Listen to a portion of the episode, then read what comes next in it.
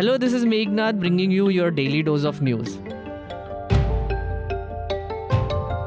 Today is Monday, July 29th, and the big news of the day comes from Karnataka. Chief Minister BS Yediyurappa, now with an extra I, won the trust vote in the state assembly today. The BJP leader was sworn in as the chief minister last week after the Congress-JDS coalition government failed the floor test held on July 23rd. The Congress-JDS alliance had received 99 votes against the BJP's 105 in the floor test.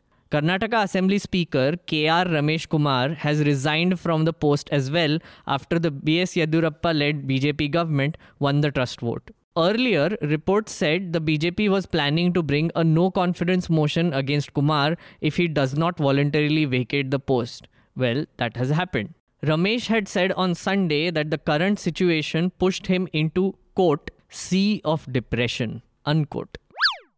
The Unnao rape complainant who had accused BJP lawmaker Kuldeep Sengar of sexually assaulting her met with an accident on Sunday. A car containing the complainant, her lawyer, and two of her aunts crashed into a truck whose number was blacked out. The accident occurred while they were travelling to Raebareli. Today, a day after the accident, Uttar Pradesh police have decided to transfer the case to the CBI. This was done on the request of the complainant's family, who has raised suspicion of the accident being a conspiracy. An FIR has been registered against Sengar and his brother in connection with this accident. The complainant is in critical condition and the two aunts who were travelling with her died on the spot.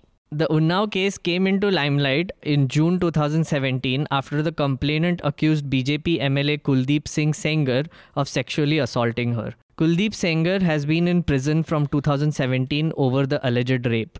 The complainant's father was arrested under the Arms Act on April 3, 2018. He died in custody after being severely beaten. Later, the UP police lodged an FIR against the complainant's mother and uncle for cheating and accused them of lying about the victim's age. A mass protest has been organized by activists in Delhi today evening at 7 p.m. in support of the victim. The gathering will happen at India Gate.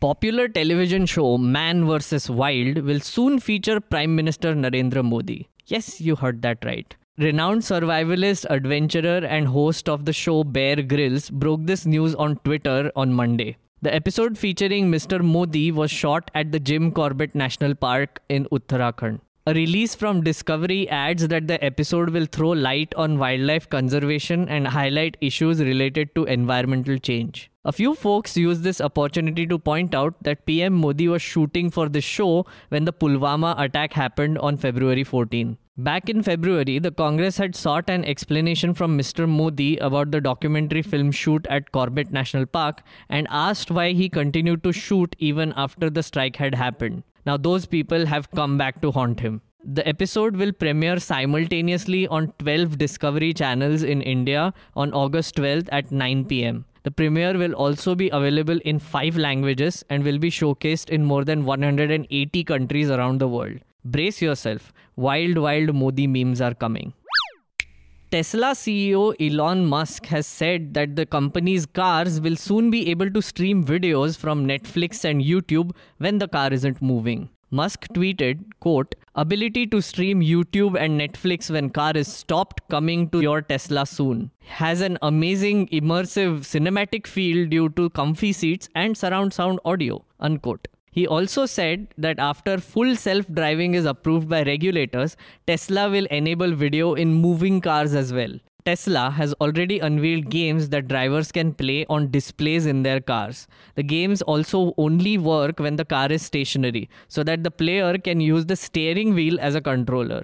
By the way, not so long ago in March 2017, an Uber self-driving car crashed into a pedestrian in Arizona as the driver was watching The Voice on content streaming platform Hulu and lost track of the road. So there are some worries being expressed about Tesla's announcement. And rightly so. American teenager Kyle Giersdorf won $3 million, which is about 20 crore rupees, on Sunday after taking the top prize in a tournament in New York for the popular online video game Fortnite.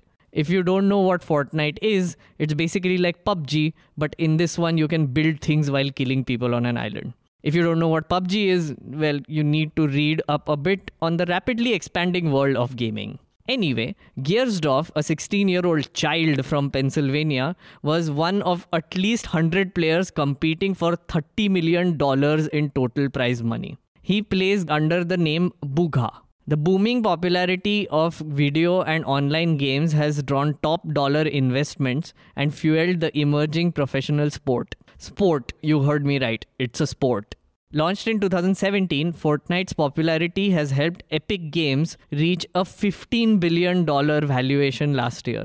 Global revenues from esports or professional video game competitions will hit $1.1 billion in 2019, up 27% since last year, thanks to ballooning advertisements, sponsorship, and media rights. In other related news, the prize pool of another video game called Dota 2 has already crossed $30 million. This is 3 times the Cricket World Cup prize money, which stands at $10 million. Good thing I play esports actively. Who knows, one day I'll win a giant prize and quit everything and retire early just to play more esports. That's the dream. And now, here is something you should definitely check out on newslaundry.com. Did you know, since January, the Indian Express is still waiting on responses to 300 RTIs that it has filed? Now, with the recent changes made to the RTI Act, journalists are only going to find it harder to get information from the government. Veena Nair did a report on how the recent amendment is going to affect journalists in India. Do give it a read.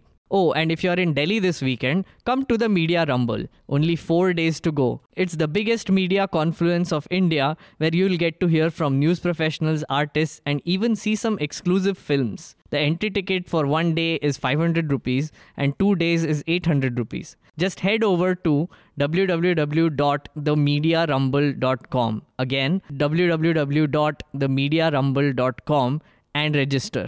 I'll be there for all the 2 days, so come down and say hi. And don't forget to subscribe to News Laundry as well. We depend on your support to keep our engines running. That's all the news I have for you today. Have a great day or a good night, depending on where you're listening from. See you tomorrow. All the News Laundry podcasts are available on Stitcher, iTunes, and any other podcast platform.